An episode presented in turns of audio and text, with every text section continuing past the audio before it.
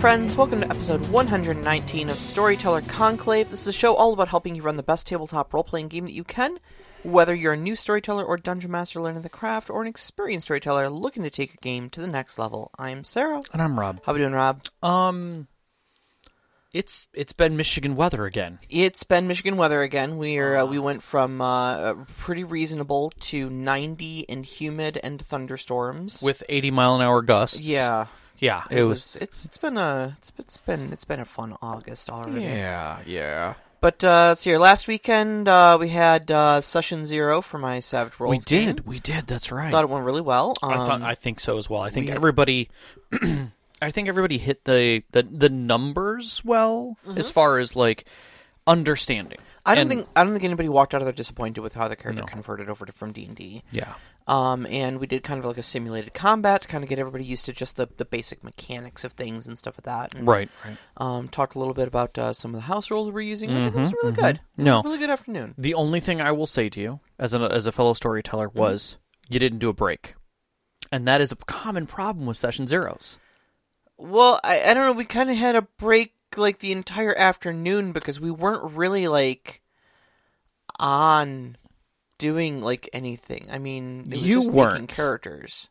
I watched the table. Everybody was engaged at the table trying to figure out what to do with their character, except for one of the players who had had already pre-worked. Two of them. Right, Yeah. but at the end of it, I literally was. Uh, uh, I, I I had uh, spoken with uh, Vic, who was doing her character, and she's like, "I didn't even realize how hungry I was at the end. I mean, we had like snacked and stuff, but like, that was like a gaming session." Huh. It just kept going, and I'm like, I'm watching you be casual and just enjoying watching everybody get their stuff together and be excited about it. And I'm watching everybody like, oh, okay, okay, this and then this. Like we were all taking exams, and you were the Huh. teacher or the proctor. Okay, that's fair. And it was That's it was a fair. different experience. And I went, I wonder if this is what it's like during other session zeros that I've ran, where I really don't. I just let people do what they want. Mm-hmm. I I probably should be aware of that. That might be something to be aware of. Hmm, Okay, okay. So- Hmm. I just I didn't think we ran that late, and we had snacks and stuff like that. I just kind of figured everybody was okay. I didn't, Yeah. uh, maybe I misjudged the room. No, I, I, I, I think it was that everybody was into it. So it was like a classic game where everybody's buried into it that they forget. And and then at the end, you're just like, and, and once you have that moment of self awareness, Right. where you don't have something else occupying your mind, you're like, oh, I'm tired and I hurt. And Yeah. I've got a headache, Well, and I, I- haven't eaten in eight hours. I watched one of our Yeah. players who we, we kind of keep an eye on because Uh-huh. she she sometimes fades or they sometimes fade quickly, fade, and I was like, oh, they're they're going down. They're going down right now. Yep. They don't even realize that they shouldn't be walking out the door. Yeah. Yeah. so yeah, it was one of those situations. But other than that, I think it was fantastic. It went a lot more smoothly. I think there was a lot of good table discussion about like. Is this more my character or is this more my character? Mm-hmm. And that's always an interesting thing to do versus like building the best version of your character yeah. or leaning into things that it, that are your character. It was it was it was neat seeing everybody at the table get excited about which hindrances they were going to pick for their character. Yeah. You know, oh, I'm, I'm looking at two of them. You know, you you'd think they were they were discussing special abilities or magic Yeah. spells or Yeah. something. Like, I don't know if I want to be delusional or if I want to be devoted. Like, hmm. What's the difference Yeah. is, you know? And then it went back and forth and back and forth. So Yeah, yeah, no, it was it was great. It was really great. So, Yeah. Yeah. Uh, but we have a system spotlight. We do. second Tuesday of the month, like we uh, we always do. Uh, so tonight we're going to be talking about Wyrd Games uh, through the breach setting. Now, I had put this one on our docket Uh-huh. because I was interested in it because I was interested in a Malifaux originally, but I never got into it, never did anything with it. Heard a lot about it. Yeah. Mm-hmm. Heard that there was all kinds of weirdness that happened with it. Uh, weirdness, funny that. um, but then when I heard the RPG came out, I was like, oh, the storytelling elements that I'm really interested in. I'll get into that. Again, didn't get into it. Mm-hmm. Too many other things going on in my life because it, it came out. I want to say the, the the we didn't get the actual game till later, the RPG, Uh, yeah, because the it became what like t- 2005 was when things started. uh, well, 2005 is uh, when Ma- uh, Wyrd Games was was incepted. Uh, so it it's when they uh, kind of started pulling things together. Yeah, Nathan Caroland and Eric Johns formed uh, formed Wyrd Miniatures in 2005, and it was um, uh, around 2009 that they uh, uh, they then made their uh, skirmish game. Yeah, the using skirmish their one, yeah. miniature, they're using their miniature line uh, called Malifaux. Right. and that was kind of where the, the whole setting came from, and such like that. Um, they stitched all the the story together and such like that, and made this really great skirmish game out of it. Yeah. Um, through the breach was actually kickstarted in 2013. Okay, that's that's what I'm remembering. Okay. Yeah. Um, and so the first edition of it came out in 2013. The second edition of it came out in 2017. 2017. Yep, okay. Right. Yeah. Um, they also recently, uh, in 2017, kickstarted a another game called The Other Side, which I guess is a little bit bigger, like a company size game, like 40 to 50 minis on either side. Lord. Um, it's set in the Malifaux universe, but not in Malifaux. It actually takes place on Earth. The other side of the breach. Exactly, the other side of the breach from where all their other stories take place, okay. and it's kind of this like Lovecraftian Shadow over Innsmouth sea creatures and Lovecraftian horrors. Yeah, and I think that's what really intrigued me about the whole mm-hmm. world is like a, a couple of friends kind of started showing me the minis and stuff and the mm-hmm. cards and there were decks involved and I was like, okay, okay, so this is a miniature game with decks and story of of a breadth that is kind of impressive. Oh yeah, Um, and I, I, I got into like I started looking into some of the um, factions that they had uh, at the time because I really liked the the artful look of it. It was very steampunk, but it was also very fantasy.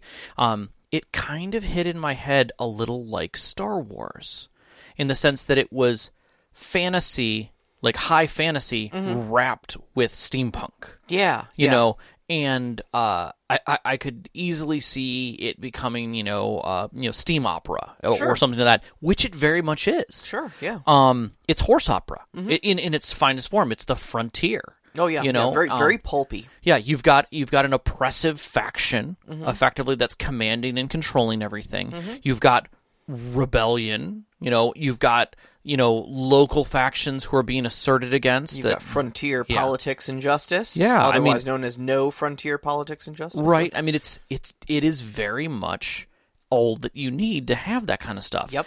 Um, but at the same time, these amazing looking minis, a different, a, a slightly different way to look at some of the traditional races as well. Mm-hmm. Um, which I thought was kind of neat. Like, uh, uh, not to say that goblins often aren't. Well, they're they're not goblins in this. They're Right. gremlins. Yeah, which Yeah. Uh-huh. a different way. Look at it. They're like, but they're like, are those gobos? No, those are gremlins, and they live in the swamp. and they live in the swamp, and they are rednecks, and they have a whiskey golem. Yeah, which Yeah. was fantastic. I, I, I love that. So, um, so let's uh, let's talk a little bit about the universe. So, I'm going to start on the other side of the breach on Sure. Earth. So, Earth, uh, and it is known as Earth, right? Yeah, In yeah. this- It's, it it's is- it is an alternate universe of Earth. Like uh, they they talk briefly about the sorcerer kings of Egypt back in you know back Yeah. in the old days, and, and magic is a thing. Mm-hmm. It's it's part of our world, but not really as much anymore because we've dried it up. uh, or something. We're not really Yeah. sure why, but in 1787, Mm-hmm. magic just started to wane.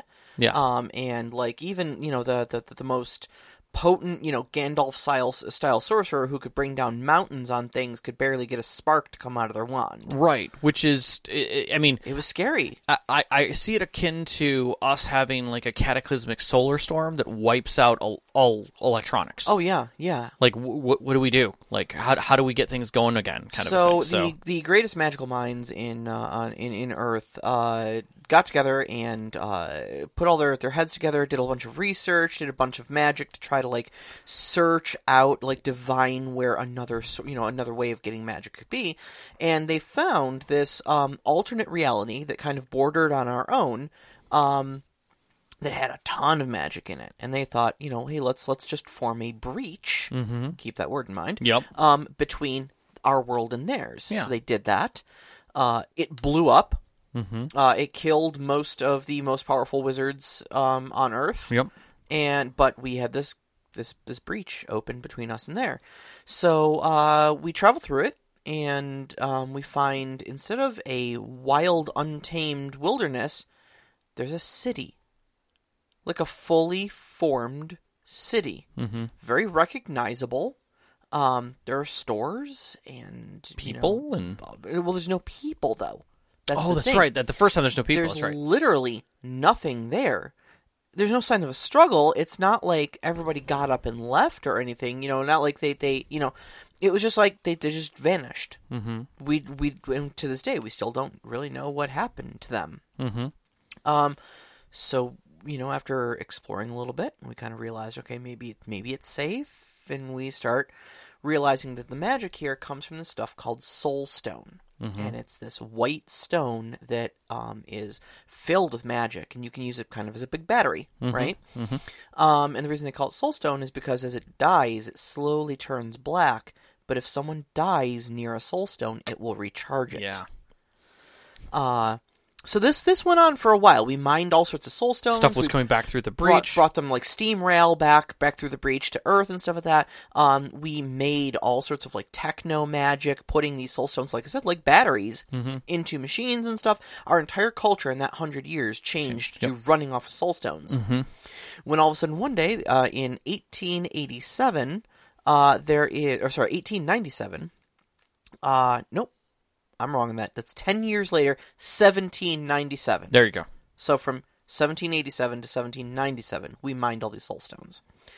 Um, there's a huge battle that takes place um, because the native inhabitants, called the Neverborn, decide that they are Done with this pissed crap. that we're that we're there and we're mining all their stuff and stuff like that, and they want us gone. Mm-hmm. And um, it's quick, it's very violent, and uh, right before the breach slammed shut, Mm-hmm.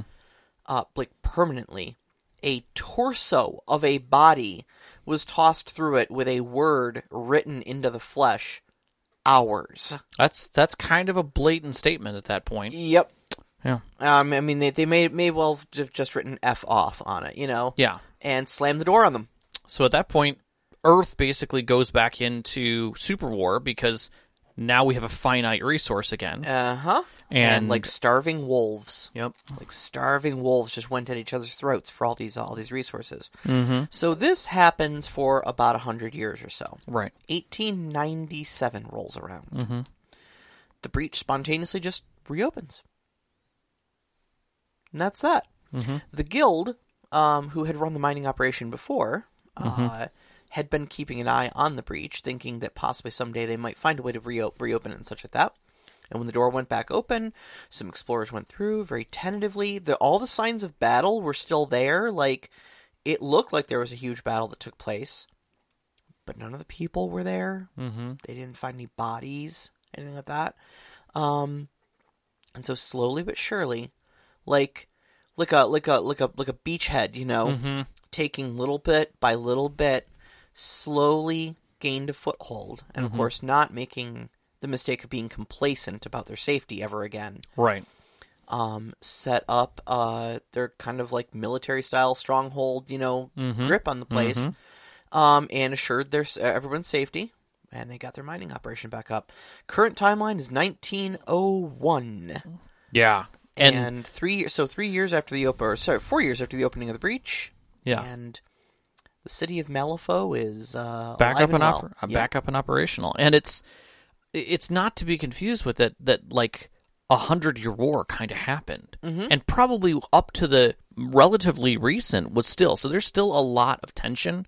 There's still a lot of strife going on, Oh, and sure. the only controlling entity in this enterprise that's basically now has a stranglehold on all of magic, Mm-hmm. effectively, is this guild Is the guild exactly? you know it they're the spice miners they're they're they're they're controlling all of the movement of this magic Well, there's there's a lot of themes available in Malifaux, and that's Mm-hmm. that's one of the things I think I really like the most about it is that there are like very five very prevalent themes, and so you can go in a lot of different directions with your Mm-hmm. storytelling. Um, so first off, you've got the wild frontier. I mean, outside of the city of Malifaux, this is all undiscovered country. yeah You know, I think there's like some nearby towns and, Mm-hmm. villages and mining encampments, but like it's it's got that very wild west feel to it Mm-hmm. of the untamed wilds and who knows what's out there. Um, on top of that, this is an alien world. yeah Um, Soulstones, the Neverborn, uh, Gremlins. Those are just a few of the things that the, the weirdness as you'll find out. There. right right there's a lot more to to see Exactly. And this is a world that is potently filled with magic, which we'll talk a little bit about later. Um, but suffice to say, it is so magical that, like, people who cross through the breach sometimes spontaneously develop superpowers. mm-hmm You know, uh, but someone someone who might be like the, the the most tame hedge witch Mm-hmm. who can barely get a flower to sprout might suddenly become an arc druid by walking over there. You know, Mm-hmm. Mm-hmm. um, But also, like, we have a rich history oh yeah, that's completely qu- a question mark. Mhm. Like, we know there was a battle that closed the breach. We don't know what's happened since then. Did people survive? Are they in hiding? Is are there notes and memories? hell, what even happened before that? Malifaux, Yeah. the city, was here when Yeah. we came through the breach the first time, right? hundred years ago. Did somebody else come through a breach? Yeah. you know. Exactly. Where did the city come from? What what used to be here before we found it? You know. Mm-hmm. Mm-hmm. Mm-hmm. Um, the Embers of Magic, which like I was just talking about Yeah. there. Um, a lot of that is uh, that's that's a pretty big theme. There is um, how magic works so much differently in Malifaux than it does on Earth. Mm-hmm. Um, and people making really great, almost like scientific, you know, industrial revolution style discoveries in the fields of magic, Right. just over in Malifaux. Yeah. Uh, and so that's a really big theme in the game, um, Yeah. especially between like the Arcanists and the Guild. Mm-hmm. But again, we'll talk about them later. Yeah. And then finally, and I quote, it's all guild business. Yeah. Because over all of this, you've got this oppressive company and you've got this like sort of robber baron capitalism, you know. Well, it's it's uh, akin to um, the uh, um, East Asian Trading Company in many bit, yeah. ways. That even though you may have had this empire that was sitting behind them, they knew the power was within this trade. oh yeah. And yeah. so they just waited. They bided their time. They prepared. They tried to breach, you know, and did their own things. And as soon as they were ready, they they were the only ones truly ready to walk through that Mm-hmm. breach and prep it. And because of that, it's theirs. They own it. It's theirs. Also, they control the entire trade of soulstones. Yeah. So, and where are you going to get your magic? Yeah. Where else? Yeah. Not Earth. Yeah. you know um and the the guild is always like a it's kind of a weird balancing act because on one hand you know you you'd love to paint them as the oppressive figures who rule with an iron fist but Mhm. man if malifaux ain't safe and we haven't been kicked out yet by the neverborn they did it once they haven't done it a second time Right. you know They're still There- there too. there is law in malifaux Right. you know, it's not it's not the lawless frontier that you would think it is. Mm-hmm. You don't get, you know, mugged the moment you come through, and that's because the guild keeps, you know, runs a tight ship. Mm-hmm. They do rule with an iron fist, but in a certain way, that's kind of a good thing for people. Mm-hmm.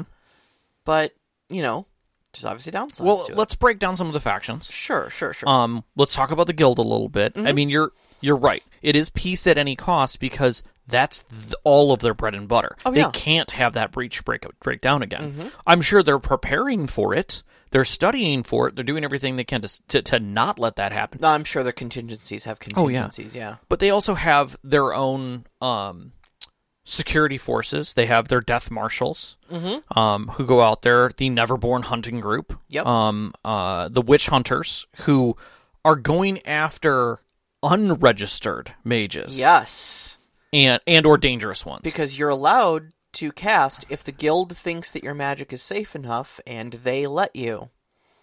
But uh I mean, it's you are a weapon at that point. yeah, yeah. And you're you're you're an element of chaos in their carefully, you know, uh, carefully curated piece. Uh, and so they don't want loose cannons running around. But unfortunately, like I said, uh, Malifaux doesn't often give you that, uh, uh, give you that option. Right. Um, because there's a lot of people who come over here and find that their magical talents are completely unhinged. Mm-hmm. Um, but there's also like, uh, and we'll we'll talk a little bit about um, the resurrectionists later. But there's also outside influences Well, of that course. try to sneak magic in. Yeah. Um, Well, okay. So under the guild, yeah. working for the guild, if you will, Mm-hmm. but still independent, you've got the mining group. Uh, well, yeah. Okay. So they're they're the miners and steam fitters union. Right. Right. Um, and this is basically they're they're kind of the people who like. Uh, think think of it like uh, like the UAW. Right. Right. you know, right. standing against the corporate executives at the big three. Right. You know, uh, they work for them, but at the same time, there's kind of an us versus them relationship where they're trying to stop the guild from being able to just you know run everything. right. Um, and on the backside, they're also running an underground railroad for unregistered mages. Well, of course they are. Uh-huh. They're, they're going to control anything underground. They're they're the uh, almost the mob that sits underneath the mob Yes. that's in this world, which Yes. is the the straight man, the guild, Mhm. which is not the straight man, really.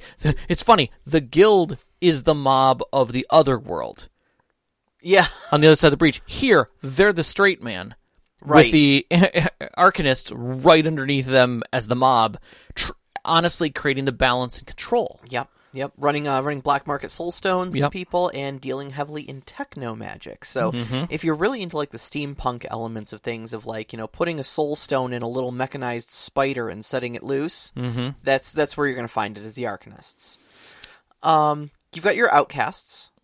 Which are kind of just the unaffiliated, right? Yeah, they're kind of just un- unaffiliated mercenaries. Um, in a lot of ways, you run into uh, a very eclectic group under the kind of the, the, the outcasts banner. because they could be they can be anything from um, just like your, your typical wandering gunslinger kind of thing. all the way right up to a monstrous, like living. Uh, uh, uh, how do you define killjoy? Um, oh boy, yeah, he's okay, uh, kind of like Frankenstein's monster, uh, uh, like a World of Warcraft abomination, Yeah. Pudge from Dota. If you've ever played that, yeah. I mean, it's literally anything you can think of. runs that- around the, with the a meat hook and a cleaver. the made man, Yeah. if you will. So yeah, yeah. and and all these things are allowed there, and they're watched over by the guild Mm-hmm. because they're not doing anything necessarily wrong. But it's it's still a little bit of a West element. In Well, that. some sometimes the guild even you know employs them, you know, depending on what their what their needs are, because Right. they're they're It's disposable, they're plausible guild deniability. business. Yeah. Um, so then there's the resurrectionists, and this is the um, in in the in the Malifaux skirmish game. This is the the people that I play. Uh, Mhm. I've actually got two crews. I've got the Doctor McMourning crew, and I've got the uh, Molly Squidpiddge Take Back the Night crew. Oh boy. Um, The names. The names. Oh, I love Molly Squidpiddge so much. But uh, uh, so the Resurrectionists are what they call necromancers over in Malifaux, and uh, no, a lot of the necromancers like you can't. So first off, necromancy doesn't exist on Earth. No. So this was all new to us when suddenly people started raising the dead, right? Yep. And there's a lot of different ways of doing necromancy, you know? There's the like you know, tormenting spirits into, you know, rising in incorporeal ways. You've got um people who stitch corpses back together like Dr. McMourning who is the uh he actually doubles he he, he moonlights as a resurrectionist because he's actually the guild's medical examiner. Wait, wait, wait, wait. Um, the uh the nurses that he's got around him Yeah. are all made ladies, if you will. Yeah, Like they're yeah. made better. Yeah, they're they're undead constructs, yeah. Mm-hmm. Um, and uh, uh, so yeah, Doctor McMourning, like I said, he's actually the medical examiner for the guild. Um, and sometimes they send him out to hunt resurrectionists because they figure he'd know more about it, and not knowing he is one himself. Of course he does. Of course he does, yeah. Uh, and then you've got other people like Seamus, who is like a serial killer Yeah. um, who has murdered an entire brothel full of women and is walking around with his rotten Belles, as they're known. Um, but uh, necromancy is not learned by like books; Mm-hmm. it's whispered to you. Like like an ins like a, a god or a spirit or a power Yeah, it's called they, edging They, into your mind. they just call it the grave spirit, mm-hmm. and so you may just show up in Malifaux and you'll just start hearing these little voices telling you. Hey, try to cast this spell. Mm-hmm. look at that corpse. Do you think you could make it walk? You know, and it drives you a little nutty, obviously. But Mhm. uh, but yeah, that's necromancers are chosen, not not learned. You know. Right. Um. Now I said that there was you, you've got your uh, uh arcanists, but Yeah. there is another criminal group. Oh yeah, and this one's more organized crime. Okay. Like the Arcanists are more like a um, a black market, uh, uh, a underground railroad sort of thing. But the Ten Thunders, which come from the Three Kingdoms, the uh, the, the the Orient, as you were, um, they actually have their own breach back over in on, on Earth, and have basically been infiltrating Malifaux uh, through this back door that they've got, and uh, they've got spies everywhere.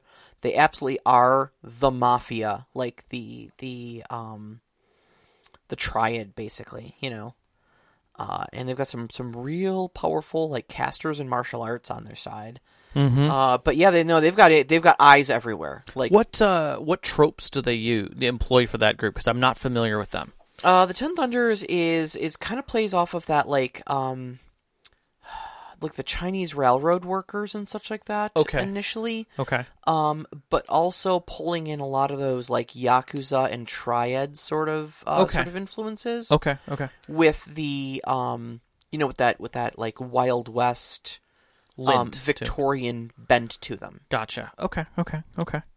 Uh, you got your gremlins, Which we talked about the We Bayou Boys. Yeah. Bayou boys, Bayou rednecks, uh, Yep. but they're really good at mimicking human behavior. Like they weren't like that before humans showed up, but now they are. and now they're kind of taking on those tropes because they see our civilization and they're trying to make theirs like ours. You know, Which I think makes a lot more sense for the Bayou. yeah, Again, it's an, a completely alien race adapting aspects. Mm-hmm. So it, it makes sense they don't know what they're doing. They're just doing what they feel is is an aspect that they want to follow. yeah. Yeah, I Yeah, like that. I like that a lot. Uh, and then there's the Neverborn, the bad guys. Yeah. Uh, now you can play them in the skirmish No, game. the bad guys. That's so black and white in this. I, well, uh, it kind of is. nightmares made flesh, buddy. I, they're definitely antagonists. uh, I mean, they, they've definitely got a lot of their own motivations, and some people might say that they are fully, you know, uh, within their right to be very pissed off that we've Mm-hmm. invaded their land and started mining it. yeah. Um, there's definitely some some like uh, uh, what's the word I'm looking for there? Um, colonization, you know, sort of feels there. But, Yeah. uh, but at the same time, they they are nightmares made flesh. They're about the closest thing to demons we have in the setting. Right. Without, I mean, they look it, they have a feel of it, but they are not demons. Yeah, they're they're more manifestations of our nightmares and fear. Mm-hmm. Um, because a lot of them take on the aspects of uh, boogeymen from lore Mm-hmm. and uh, other like you know creepy dolls and stuff like that. Right. You know, so uh, I, I mean, obviously, with without humans there to kind of have those things, they they wouldn't have appeared like that. Right. So obviously, there's some sort of a reflection of us, Yeah. But they're like this very dark, very negative reflection, Mm-hmm. um, and they sort of feed off of that. Mm-hmm. And uh, they're also very pissed we're here. So So all of that wraps around a I'll use the word lightly, complex system that is only complex because you're having to explain how to use a deck. Yep. Yeah, As a as a a, a deck, deck of cards, Right. Yeah, um and and not just one. Not just one deck of cards. yeah, kind of one and a quarter. Yeah. I mean, but We'll, it's we'll, also we'll call it two. yeah, we'll we'll call it two because it plays out differently, and and technically, which is really neat, they made custom decks for players um, that are unique. They're they're not unique in the sense that uh, they're they're they're not a playing deck. Um, they're unique in the sense that the art and illustrations and design lilt toward a certain faction. Right. Um. Well, also the uh the suits on the decks of cards Correct. uh, are different. They um. So Malifaux uses analogous but unique suits for their cards. Right, right. Um.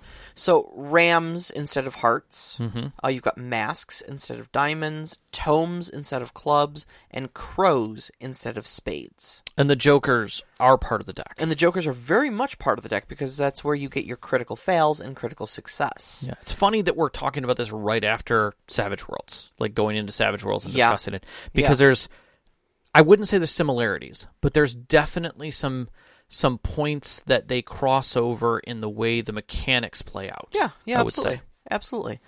Um, so at its uh, uh, uh at its core, um, If we can make this simple, char- characters are. Uh, you, you want to talk about character creation? Or you want to talk about the? You want to talk about the fate deck first? I think probably character creation. I think character creation because we can get that out of the way pretty fast. Honestly, right. I mean, it's it's pretty. it's neat. it's it's so your characters uh, have aspect, skills, and talents. Mhm. Okay, uh, so those are attributes, skills, and feats or edges.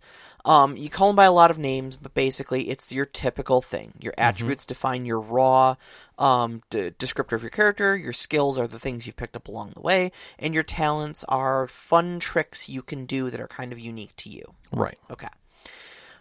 Now, how you create characters, though, Mm-hmm. this one is very unique. I've never seen a character creation like this. Okay. So you take a deck of cards Mm-hmm. and you lay a tarot spread called a Crossroads Tarot. Mm-hmm. Um, now you use a regular deck of cards, not a tarot deck. Right. Though I'd love to see what happens with a tarot deck. I you know Um, it's a deck. Yeah, you might be able to do it actually. You probably could. uh, If you're good if you're good enough to translate, you'll be just fine. but uh, so you you lay out um, one card in the center, Mm-hmm. and then you start one to the left, one above, one to the right, and one below. So you end up with a plus of playing cards. With one in the center, yeah. right. Um, so the one in the center is your um, your station card. Okay. Okay, this represents your birth circumstances. Mm-hmm. Um, uh, this will basically just kind of describe your character's upbringing. Um, were you uh, a you know an uh, an academic of sorts, or were you a burglar, Mhm. or were you a necromancer, or you know Right. what were what were the circumstances of your of of, of your being here essentially. Um, next one over on the left is your body card. Mm-hmm. This one determines all of your physical attributes. Um, now the the suit doesn't really matter, but the number on it does. Right. Um, the higher the number on it, the less spread out and more balanced the numbers it will offer you. Now the cool thing is, is that this is basically point buy. Yeah. So it's going to give you a handful of numbers. Now instead of, uh, but and all those numbers will total up to the same thing. So Right. I'm getting the same amount of numbers as you are, Right. but I might get one, one, one, two, three, and you might get two, three, three. Right. There you go. There you go. Um, so uh, depending on what number you get, they may be more spread out. They may be more focused. You've got your root skills go up on the top. These are skills that you learned where you were when you were growing up. Mm-hmm. Um, you learned them more or less by circumstance. Right. And it's the reason they differentiate. Like, what skills would you have learned looking at what your origin was, what your what your station card was, Right. Growing up on, say, like the mean streets of Chicago before you crossed through the breach, Right. as an urchin, Mm-hmm. what would you have picked up? Right. And that gives you a bundle of skill points. Again, it's all the same numbers of skill points, so it's always going to be one character will always be balanced against another. But you may end up with, uh, you know, two threes and a two, or you may end up with, you know, one one one one one, you know, across the board. It's like Mm-hmm. master of none, jack of all trades. Right. Uh, your next card on the right goes into, is your mind card. Right. That defines your physical attributes. It works just like your physical card, only it goes into your mental attributes. Right. Which simple enough. Um, and then your bottom card is your endeavor skills, and these are cards you've picked up by choice as your profession. Gotcha. Now, your station just defines where you came from, but you can always grow out of that. You can Right. always, you, you know, depending on what, what sort of what sort of leverage, what sort of story you're trying to tell with your character, this is really where you start picking up like your professional skills. Mhm. You know, who you are now. Yeah. Now, you said all that. You get a couple extra um, points, Points. to spend here or there just Yeah. to kind of round out your character as you like. And then you do the fun part. Which is neat. Because you've got the cards laid out. You don't remove them. hmm You look at that spread and you divine fate. Now, the same charts that tell you how many points you get for what value of card Mhm. um, that you've got in those specific locations also have a snippet of prophecy. A bit of written on them. text. Just a little bit of text, completely out of context.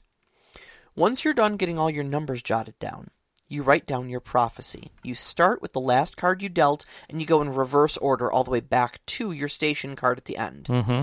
And you read the prophecies next to the the, the value of those cards, Right. the So value in suit. so like what you were just doing with the layout, it would read something like yeah, because again, these are all random. Yeah, effectively. yeah. I threw a random spread just so we'd have yeah, something and I love down. this. It's Yeah. like so as you walk the lonely road, your dance will draw the sleeping eye, and witches will wait for you at the crossroads.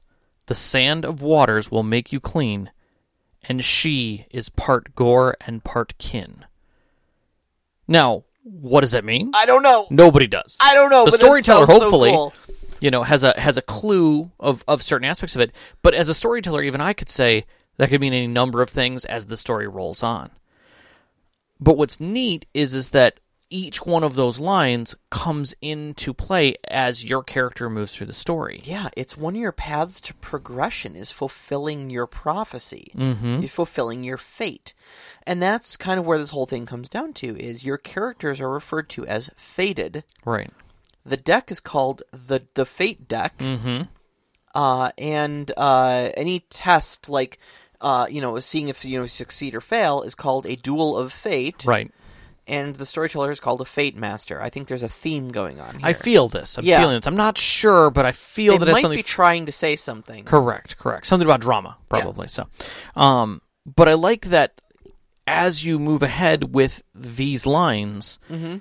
and you're pl- progressing in the story, you can say, well, you know, I, uh, I was uh, tossed off of the train, uh, but nobody else was, and and doused into the sands. Yeah. And when I came back up, I was okay. Like I survived it. So I guess the sands of waters made me clean. Like, I, Well, I, I guess, you guess- did. Yeah, yeah. that's a good interpretation. because I okay, you know? survived the fall like Right. unscathed because I, I was made I made my rolls, but like that's weird. Like, Mhm. and now I'm like I wasn't with the group when they pulled into town, so now I can get them out Right. because I was not part of the heist. So, like, you can blend that into your story as you go, you know, or the storyteller can blend it in as you go. Mhm. And I love that aspect of it because it's it, it. Prophecies are always a little open. Yeah, it's it's it's interesting because we we always talk about like character backgrounds and histories and stuff like that, and you know, uh, g- giving plot hooks to your storyteller by telling them, you know, oh, what NPCs you know or what you know, and this is like, give me a cryptic prophecy about your character that's gonna come true during this, uh, you know? right. And it and it writes it for you. So it's a really interesting way of doing that. Um, and it becomes part of the advancement too, because when you like fulfill or deny part of your prophecy, um, it's a it's a it's a chance for advancement. And that is what actually gets us into uh, uh, talking about advancement pursuits. And uh, pursuits are very cool because they're they are like, but also entirely unlike character classes. Mm-hmm. Um, so the goal of a pursuit is that it is a temporary character class that you will assume for the span of an adventure. Um, the the idea being that you will want to change these often. Mm-hmm. You are encouraged to. Mhm. You're encouraged to take a pursuit that is the most applicable to the adventure at hand. Right. Um, so don't think for an instant here where I'm saying, oh, you can juggle your pursuits around that this is some sort of like cheesy, you know, min maxy sort of thing. Mm-mm. They outright tell you, like, no, seriously, change your pursuit. The storyteller should tell you at the beginning what style of story he's gonna that they're gonna tell, and you should pick the pursuit that best fits it. Yeah, it, it's helping craft into something specific. Yeah, exactly. Get fit fit the theme, you know. So a pursuit is basically, like I said, a temporary character class that you're going to wear for the span of an adventure. You may wear them multiple adventures in a row, as as as you know, fate or circumstance might have it. So there's nothing wrong. You don't have to change, but you're encouraged to Shift into that role. to, to shop around. Yeah. you know, um, and it may be something as simple as like you're a gunslinger, Mhm. okay, or you're an academic, Mhm. or you're a uh uh. I don't know, uh, uh you know, uh, a con man, or Mhm. the face or there's, whatever. There's, yeah. Mm-hmm. a, there's a lot of different pursuits, and each one will offer you a uh, a pursuit talent, mm-hmm. which is basically a special ability that you only get while you have that pursuit. Mm-hmm. So if you change, you don't get to keep it. Right. But while you're a pursuit, you get to use that pursuit's advancement track. Mm-hmm. So I play a game as a gunslinger. At the end of it, I'm awarded some XP. I can use that XP to advance, and because I'm currently a gunslinger, I can look at the gunslinger advancement track and pick up talents off of those. Mm-hmm. And those I do keep. Now, next game, when I decide I'm going to be an academic, because the storyteller tells us we're not getting into a lot of combat, this one's going to be a mystery. Mm-hmm. Okay, obviously, being a gunslinger is not a great idea. Right. My combat abilities aren't going to be used. Mm-hmm. So, what else can my character do? What aspects of my character are there that I could lean into that would Right. help them solve a mystery? Right. Well, maybe maybe as a you know I'm a I'm also a student of of warfare and stuff like that. So I took the academic uh, uh, pursuit for this adventure. I get to keep the talent that I bought off of the gunslinger track last turn, but I don't get the gunslinger's pursuit talent. Right. The bonus talent. Yeah. But I do now get the academic pursuit talent. Right. And at the end of this, if I want, I can spend my XP to buy an academic talent. Yeah, rounding out your character even further. Exactly. Now, what this does is it makes it so that you're not stuck in one character class. Mm-hmm. How many times playing Dungeons and Dragons have you been playing like the fighter? mm-hmm. And you're like, well, we're talking right now, and my character doesn't have any good skills for talking because they're the fighter. Let me know when we get into combat, and you sit there on your phone twiddling your thumbs, Yep. waiting for your turn to come around. Right. This guarantees that's not going to happen. Because I tell you right now, we're not getting into combat. Do you want to be something other than the fighter? Mm-hmm. Yeah, I'd love to be the bard. Cool. You're the bard this time around. Mm-hmm. And you get bonuses to talking. Let's go on an adventure. Yep. Exactly. Uh huh. It's an it's a different way of doing it, and I really like that concept. Really, really like the concept. Yeah. Yeah. I could I could see that making its way into other games. And uh, pursuit tracks um, are only 10 steps. Mhm. So at a certain point, especially if you're playing a longer campaign, you have to change. Mm-hmm. Because even if you stayed there for 10 whole things, like, you don't get any bonuses after that. Right. You're done. Right. You're the best gunslinger you're gonna be. Right. Pick something else. Mhm. You know? Yep. Yep. It's time to bend some other direction. Yeah, exactly. So, but I, I like that. I like the way that the system wraps around the cards, Mm-hmm. um, in both the character creation and then takes those right to gameplay, in the way that uh the system works. Now, I, I kind of don't want to lean too far into the mechanics of the system, you know, uh, of of how uh, the duels of fate get into things because I think we could get pretty deep, um, and and it you almost need a representation uh, to, to to really get it. I, I think we could get lost in the podcast here a little bit Yeah, too I much. mean, it's it's like so it's basically um, uh, attribute plus skill plus you flip the card, top card of the deck. right. Um, there's some modifiers that act a little bit like advantage and disadvantage, where Yep. you'll flip more cards and choose the best one for you, Some or flip more cards and choose the worst, or and the storyteller will choose the worst one for you out of it.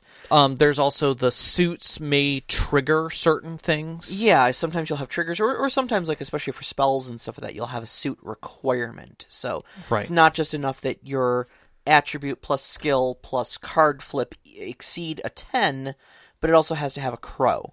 Right. So You now you've got to make a decision there. Sometimes you decide not to succeed, but you do su- succeed. You do want the trigger. Yeah, yeah, yeah. So you Um, you might have a combat ability that like not only does your gun do damage, but if you flip a crow or you flip a ram, um, it might push them back or knock them down or something. You know, Right.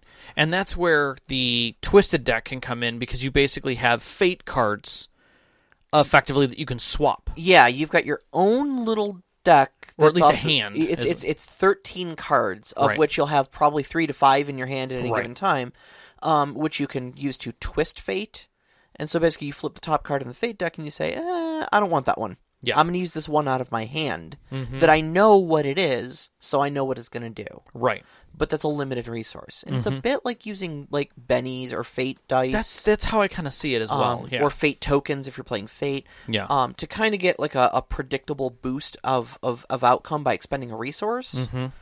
Um, and again, you might not want no, might not always want the highest number. You know, Right, right. I I might forego a fifteen to swap it out for a ten, just so I can get the correct suit to get a trigger. Exactly, which is what I was kind of addressing before. Yeah, And then if we could, if we even step away from those mechanics for a second and the cards there, because I do want to talk a little bit about how the magic system kind of falls under uh, Savage World a little bit in the way that you craft your magic. Oh yeah, yeah, yeah. It's not like it's not like D and D. You have a set number of spells. You can't really alter them except for an empower or reduce or whatever. This lets you basically take two statements and plug them together. Right, right. So there's a bunch of magical theories. Everybody has to have a magical theory, and these work a little bit like arcane backgrounds in uh, in Savage Worlds, Uh, or or uh, schools of magic. how you came about learning your magic. Right. And this can be anywhere from those whispers from the grave spirit Mm-hmm, all the way up to literally Oxford. Like Oxford, Mississippi, there's a there's it's the Oxford method. You just, you know. Mhm. Um there's one called the court procedure which is neat. really uh, that I loved. It's like 8,000 different precepts uh, broken down into 11 gates that they call. Mm-hmm. And you have to it has to be self-taught. There are no like schools for for court procedure. Yeah, Um, and you have to like learn it yourself. And essentially, if you can learn it enough to exceed the first gate, congratulations, you get to join the secret society. Yeah. And then maybe they'll they'll offer you some other resources. Someone resources. will recognize you. Yeah. They'll- they'll give you some other resources so you can do the rest of the work your damn self. right, right. You know, Yeah. if you're not powerful and smart enough to learn it yourself, you shouldn't be learning it. Right. Uh, but all of them use the uh, Magia and Amaru. Eh, Uh, Magia and Immuto. Okay, I always get those wrong. Um, so Magia is what the spell does, Mm-hmm. and this is just your raw sort of stuff, like Damage, healing, damage, token, healing, push. a push, Yeah. you know, things like that. Um, Immuto is what is how the spell is unique. What Mm-hmm. changes that spell from its raw form?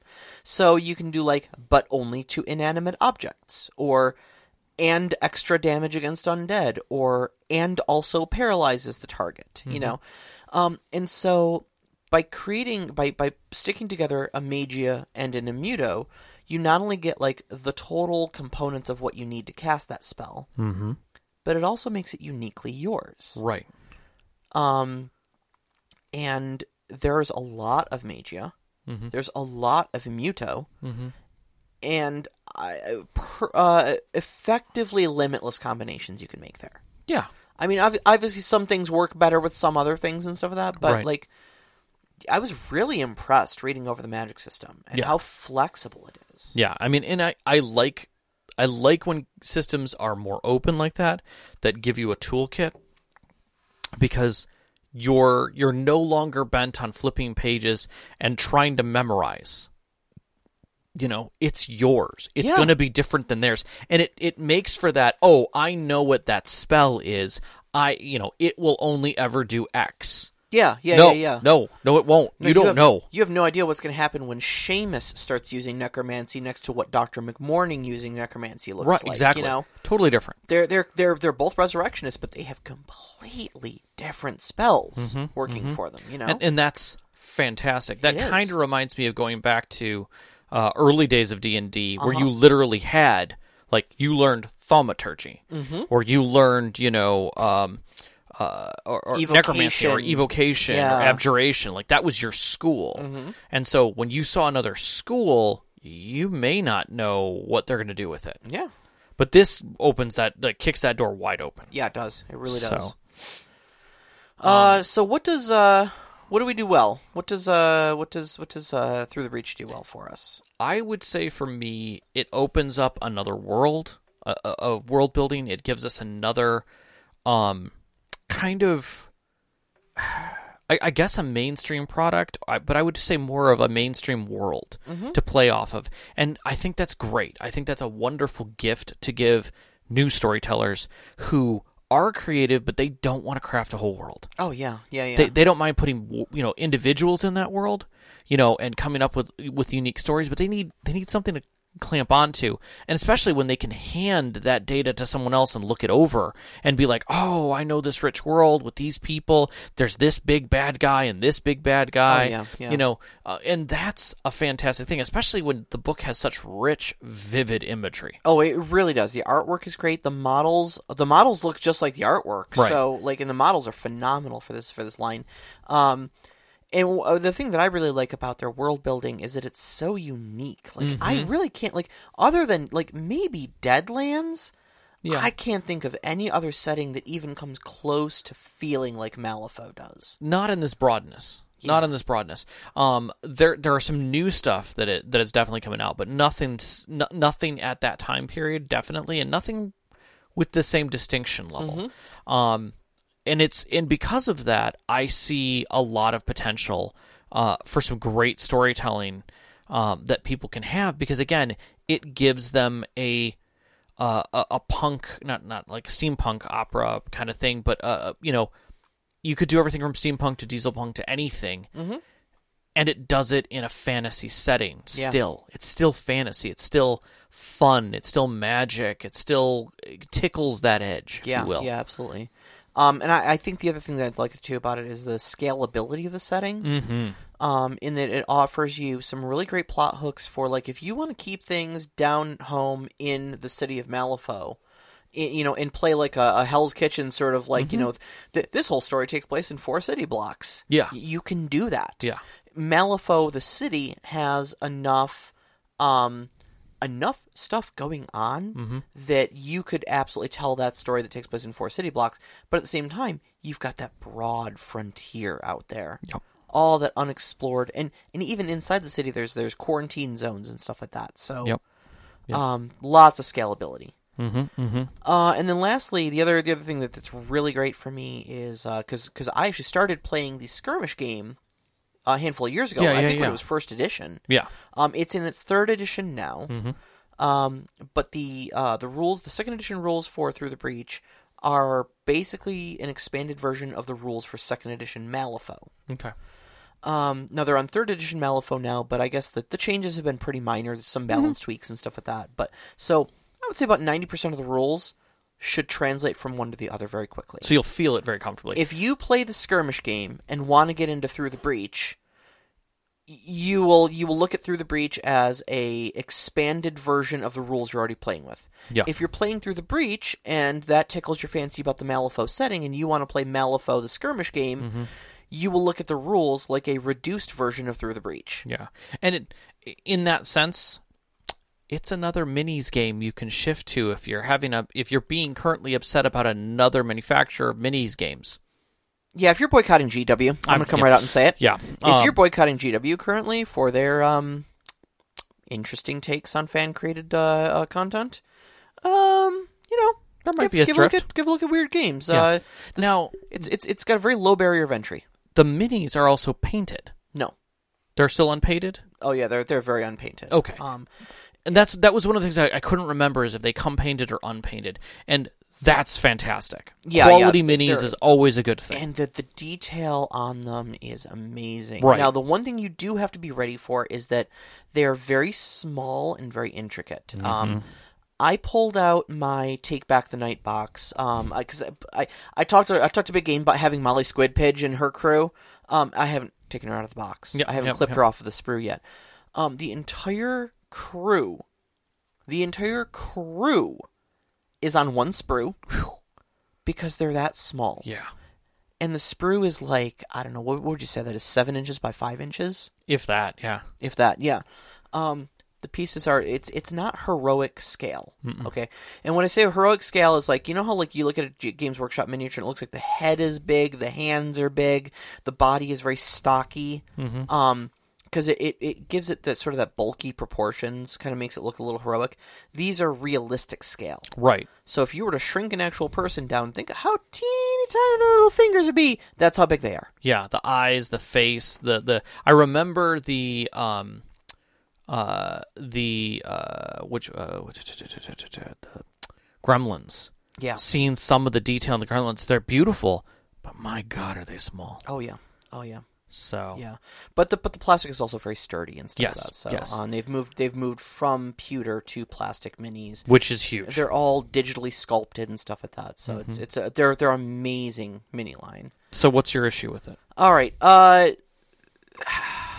so I really I liked the prophecy thing Mm-hmm. like on its surface. But the more I started to think about it, the the the, the harder it was for me to wrap my head around it. Mm-hmm. Coming from a storyteller standpoint, advancement based on a vague prophecy could be confusing to players as if if not your your storyteller. Like well, and and that's I think the same problem we ran into with Mouse Guard, yeah. where you're like, I, I need to have a goal, and you kind of make up a goal, and you're like, Am, I- can I do this? Can I do did that? I do Like, it right? Get from point A to point B safely. Is that too cheesy? Like Is that am too I general? You No. know? No, that's what your mission is. Yeah, but a good now goal. that's written by somebody else, Mm-hmm. so it, now it gets even weirder. Yeah, yeah, exactly. And then Um. so so now you have to try to shoehorn these weird things in, which I mean, I guess is an excuse to like delve into some of the weirder aspects of the of the, the game system in the world and stuff like that. But Mm-hmm. Yeah. It does put an extra level of stress on people to just imagine the unimaginable and then make a story out of it. You know? Well, I think the other aspect of that is is that for the players who do want a specific character design, it you can't necessarily have a specific character design. You've- Yeah, you, you, maybe not. You you end up with you know this backstory with this four story. yeah, I mean, you you got to pick some of the aspects of it, but there's a lot of this you don't, Yeah, and I yeah, think absolutely. that can be off-putting to some of the players, definitely. Uh, the fate deck can also be off-putting to some players. Uh, I know we're all used to dice and stuff like that, um, and uh, so it, it can be a little weird shifting over to just purely cards. Mm-hmm. I mean, even Savage Worlds has still has dice as its backbone, Right. and cards are only used for a couple things. But Right, right. Um, But I think people are getting more comfortable with cards I in think so, systems. I think they're showing up a lot more in games. Um, and it's it's not a direct carryover from the skirmish game. It's close. it's it's close, but it's it's obviously expanded to turn itself into something a lot more free than right. than just victory conditions between three models. You know. Yeah. And I know you took a little issue with the world building. Not necessarily issue with it, but how everything sits within the book. Yeah, the the the blessing and the curse of Malifaux as a setting is that it has a lot of really rich and colorful dramatis personae that move the story around you, and that the world all kind of revolves around them.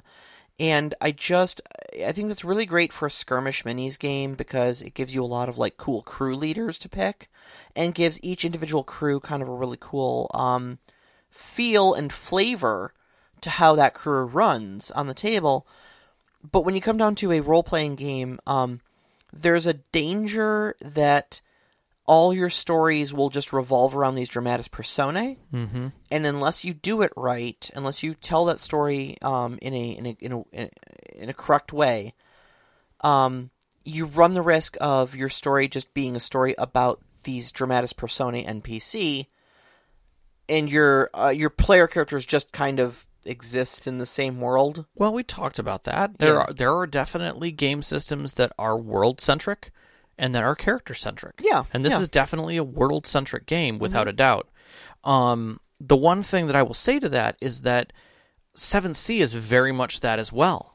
Um, I I see that you know you've got a a rich world around 7th Sea with rich characters that all have you have heroes and villains and kind of gray people as well, spies and such.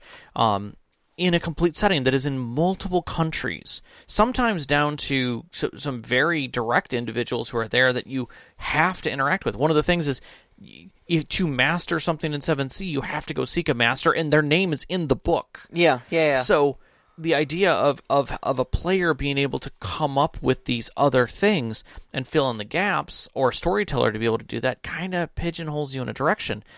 But I've actually found it kind of freeing in that sense. Yeah, yeah. There's, there's it's it's freeing because all that work is done for you of coming up with who, who the movers and shakers are. So you can they're they're defined so you know how to run between them and you know when it's important when they show up. You know, Right, but the other thing that I liked about that 7th Sea really did well was that the players could read through the countries. Mm-hmm. They could they knew the names of the players. Yeah. So when one of those players came in, one of those NPCs came in, You ne- can literally go, oh crap, that's King Louis. You know, Exactly. Or whatever, you know, Yeah, oh, what the heck that- is he doing here? Alvago, you know. Yeah, yeah. When you know you see a ship with bloody red sails sailing towards you at a high speed with a madman with wild hair and a sickle on the front. Didn't I kill that guy's lieutenant or something? Yeah.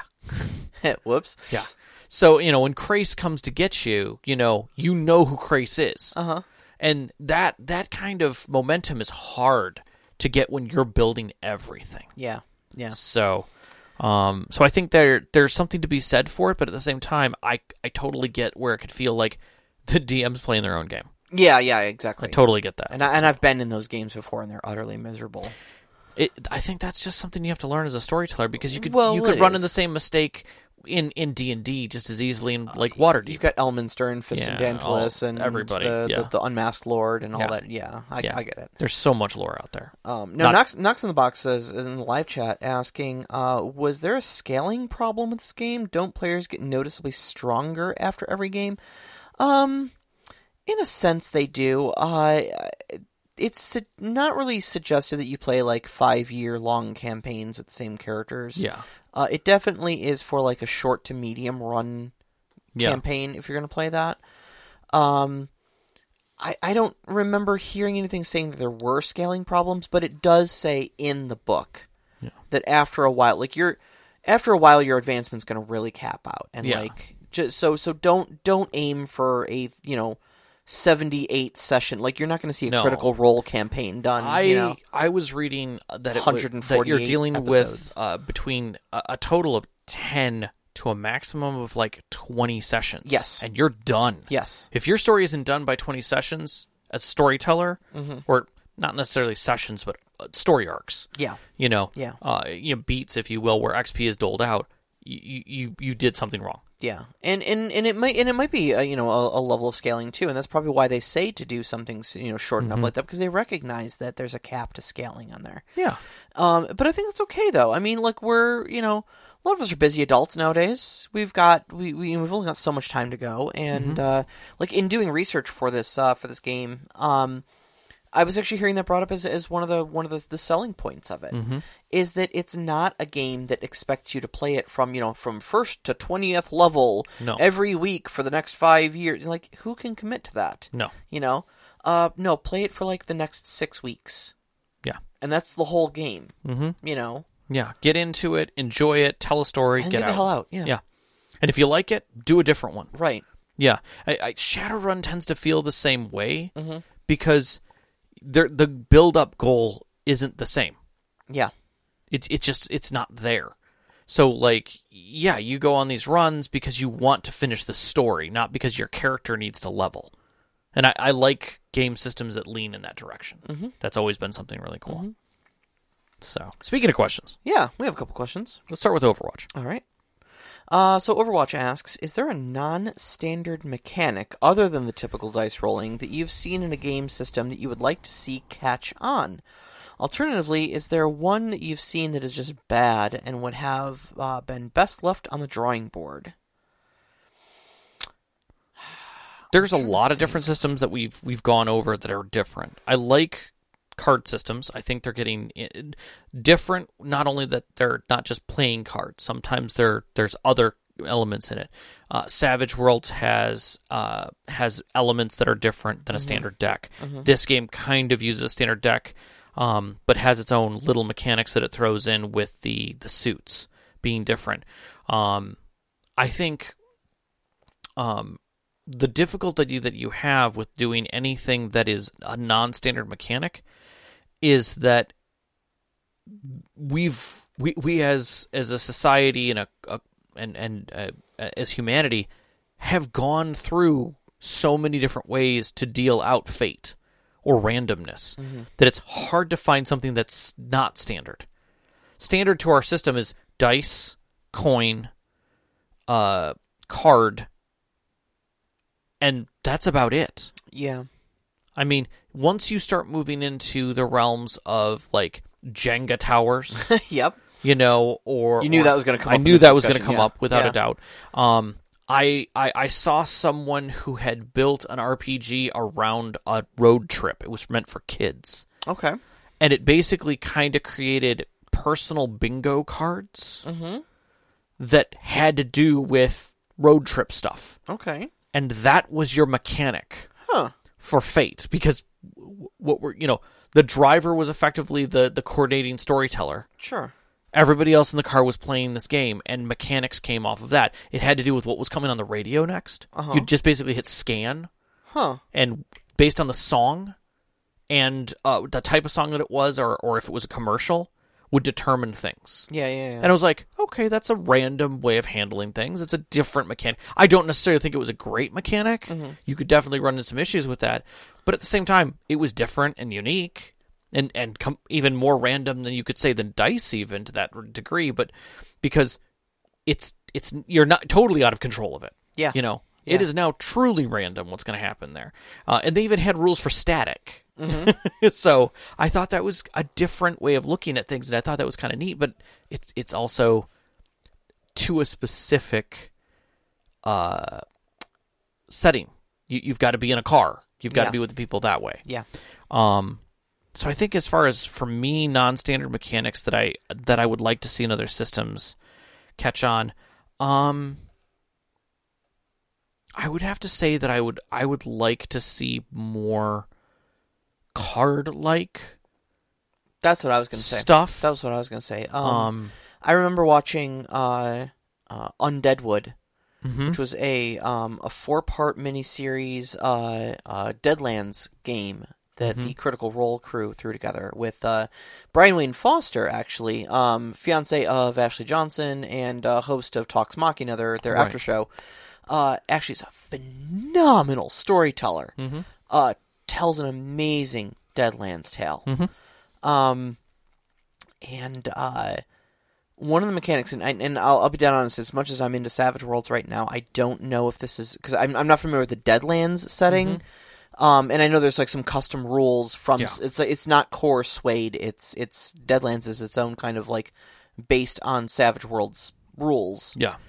Um, so I don't know if this is core Deadlands or if this is just something they did for the for the for the one shot. But um, like when they were doing spells, they would deal a poker hand, and Okay. it was like a quick. It was like a one person game of Texas Hold'em Interesting. where you could gamble to see if you wanted to like push your extra power points or something like that Hmm. into it, and you know if if not, then you would get uh you would get overload.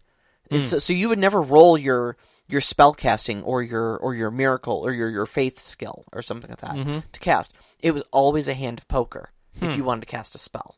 Interesting. Uh, and I really liked that. I mean, obviously it would slow the gameplay down, and so you really only wanted to use it for dramatic purposes. Mm-hmm. So having like three spellcasters in a group of six people, it would get really tedious to do that. Mm-hmm. But for you know a smaller group where magic is a rare and very special thing, Mm-hmm. I really, really, really liked it. Okay. And I'd love to see more applications of cards. Uh, the main reason I want to see more applications of cards is because um, it's randomization without replacement. Yes. And mathematically, that's important. Because, like, on a d6 or a d20, Mm-hmm. you can roll a 20. And that doesn't mean that you can't roll a 20 again. Right. That 20 is still there. So you Right. so it's with replacement. Mm-hmm. Okay? The next time it gets random, the 20 is replaced into the set. Mm-hmm. Okay? Right. Right. It's Without not a diminishing set. Right. Without replacement means if I pull the King of Hearts, that King of Hearts goes into a discard pile. Now, first off, it's not a 1 in 54 chance anymore. It's a 1 in 53 chance. Right. And the King of Hearts is a zero probability for being drawn Right. because it's sitting on the table. And so every single card that comes out of that deck changes the probability of every other card in that deck at that point. Until they're all reshuffled. exactly. And Yep. that fascinates me. Yeah. Shifting probabilities. Yeah. Yeah. It's it's definitely different, and it's definitely a, a, neat way of handling it. Mm-hmm. So, all right. So then Knox asks, uh, with the comfort, uh, with the comfort most players, especially new players at tabletop, have with dice-based systems, do you find that unconventional game systems such as this, uh, or like Dread with its Jenga tower, have a hard time maintaining a lifespan amongst the communities? What do you think might help ease this discomfort? I honestly don't think that's the problem. Yeah, I don't, I, s- don't think, I think it's either. the, I think that D and D saturated a market. That's exactly what I was going to say. You go to Germany and you don't have D and D saturation. no, you have Shadowrun saturation. Right. You well, go to Japan, you have Call of Cthulhu saturation. right. So I think that's a, a local cultural shift. Yeah. Um, I mean, you you go to England, you have GW saturation in many ways. Yeah.